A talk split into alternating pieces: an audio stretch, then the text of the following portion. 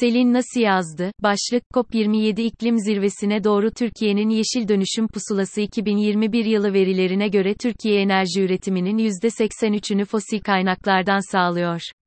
Oysa Türkiye, geliştirilmeye müsait, yenilenebilir enerji kaynakları bakımından ciddi potansiyele sahip bir ülke. Birleşmiş Milletler İklim Zirvesi'nin 27.si, bilinen adıyla COP27, bu yıl 6 ila 18 Kasım tarihlerinde Mısır'ın Şarm el-Şeyh kentinde düzenleniyor. Zirve henüz başlamadan İngiltere'de epey tartışma yarattı. Ayağının tozuyla başbakanlık koltuğuna oturan Rishi Sunak, 17 Kasım'da açıklanması beklenen bütçe üzerinde çalışması gerektiğini ileri sürerek, zirveye katılamayacağını duyurmuştu. Başbakanın bu kararı, iklim krizini yeterince ciddiye almadığı şeklinde yorumlara yol açtığından, gerek muhalefet gerekse çevreci gruplardan çok tepki aldı.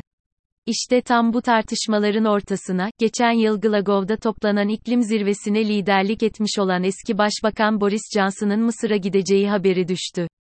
Johnson'ın rol çalmasına gönlü razı gelmeyen Sunak, kararından dönerek Şarm el-Şeyh'e gideceğini açıkladı. Ukrayna Savaşı'nın dayattığı koşullar bu seneki iklim zirvesinde karne notunu tutturamayan pek çok devlet geçerli bir mazeret olarak Ukrayna Savaşı'nı öne sürecek. Aslında dünya ekonomisi savaştan evvel Covid-19 salgını sebebiyle zor koşullardan geçmekteydi. Tedarik zincirinde yaşanan aksamalar, ekonomik normalleşmeyle artan tüketici talebi emtia fiyatlarını yukarı çekiyordu. Rusya'nın Ukrayna'yı işgali, enerji kaynakları ve gıda güvenliğini tehdit ederek hükümetler üzerindeki enflasyonist baskıyı artırdı. Savaşa dek enerji ihtiyacının önemli bir kısmını Rusya'dan karşılayan Avrupalı devletler hem kışı soğukta geçirmemek hem de enerji faturalarını aşağı çekebilmek için bir süredir enerji kaynaklarını çeşitlendirme yoluna gidiyor. Bu durum geçici de olsa, yeşil dönüşüm hedefleriyle çelişen bir takım kararları da beraberinde getirmekte.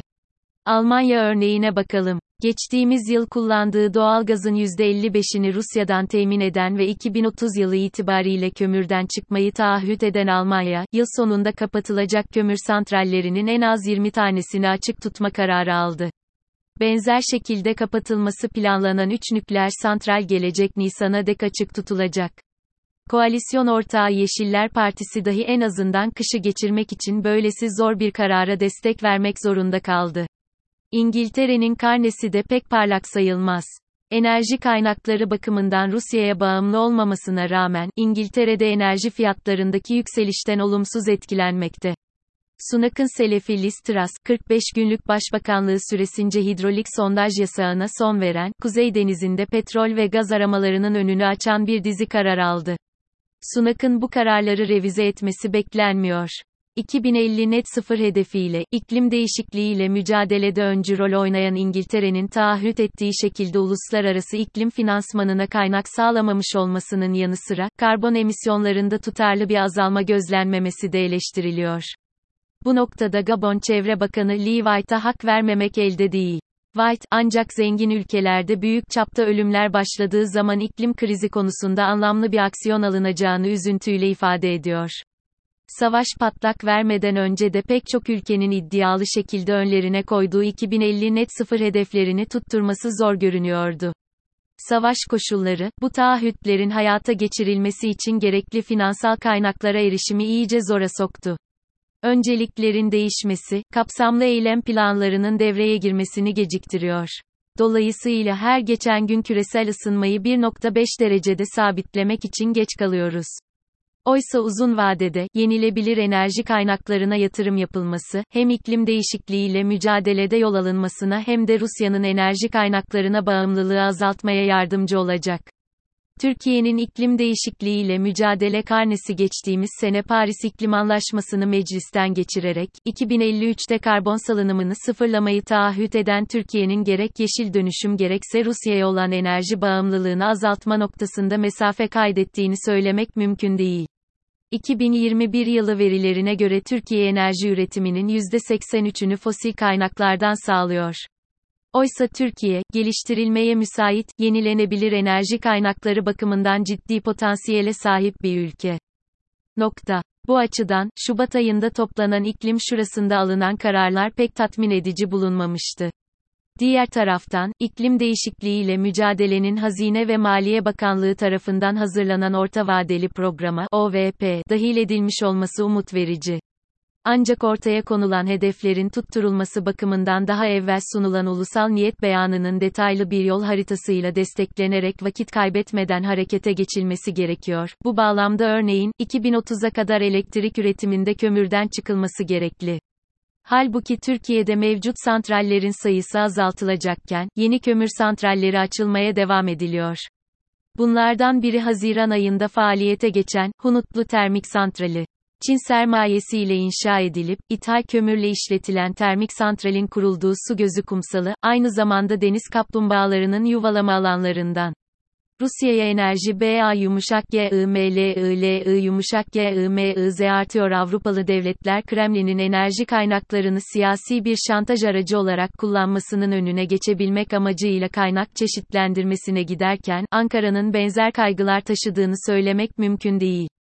Rusya Devlet Başkanı Vladimir Putin'in Rus gazını pazarlama amacıyla yakın zamanda ortaya attığı Türkiye'nin doğal gaz merkezi ve geçiş noktası olabileceğine ilişkin açıklamaları hükümet nezdinde olumlu yankı buldu.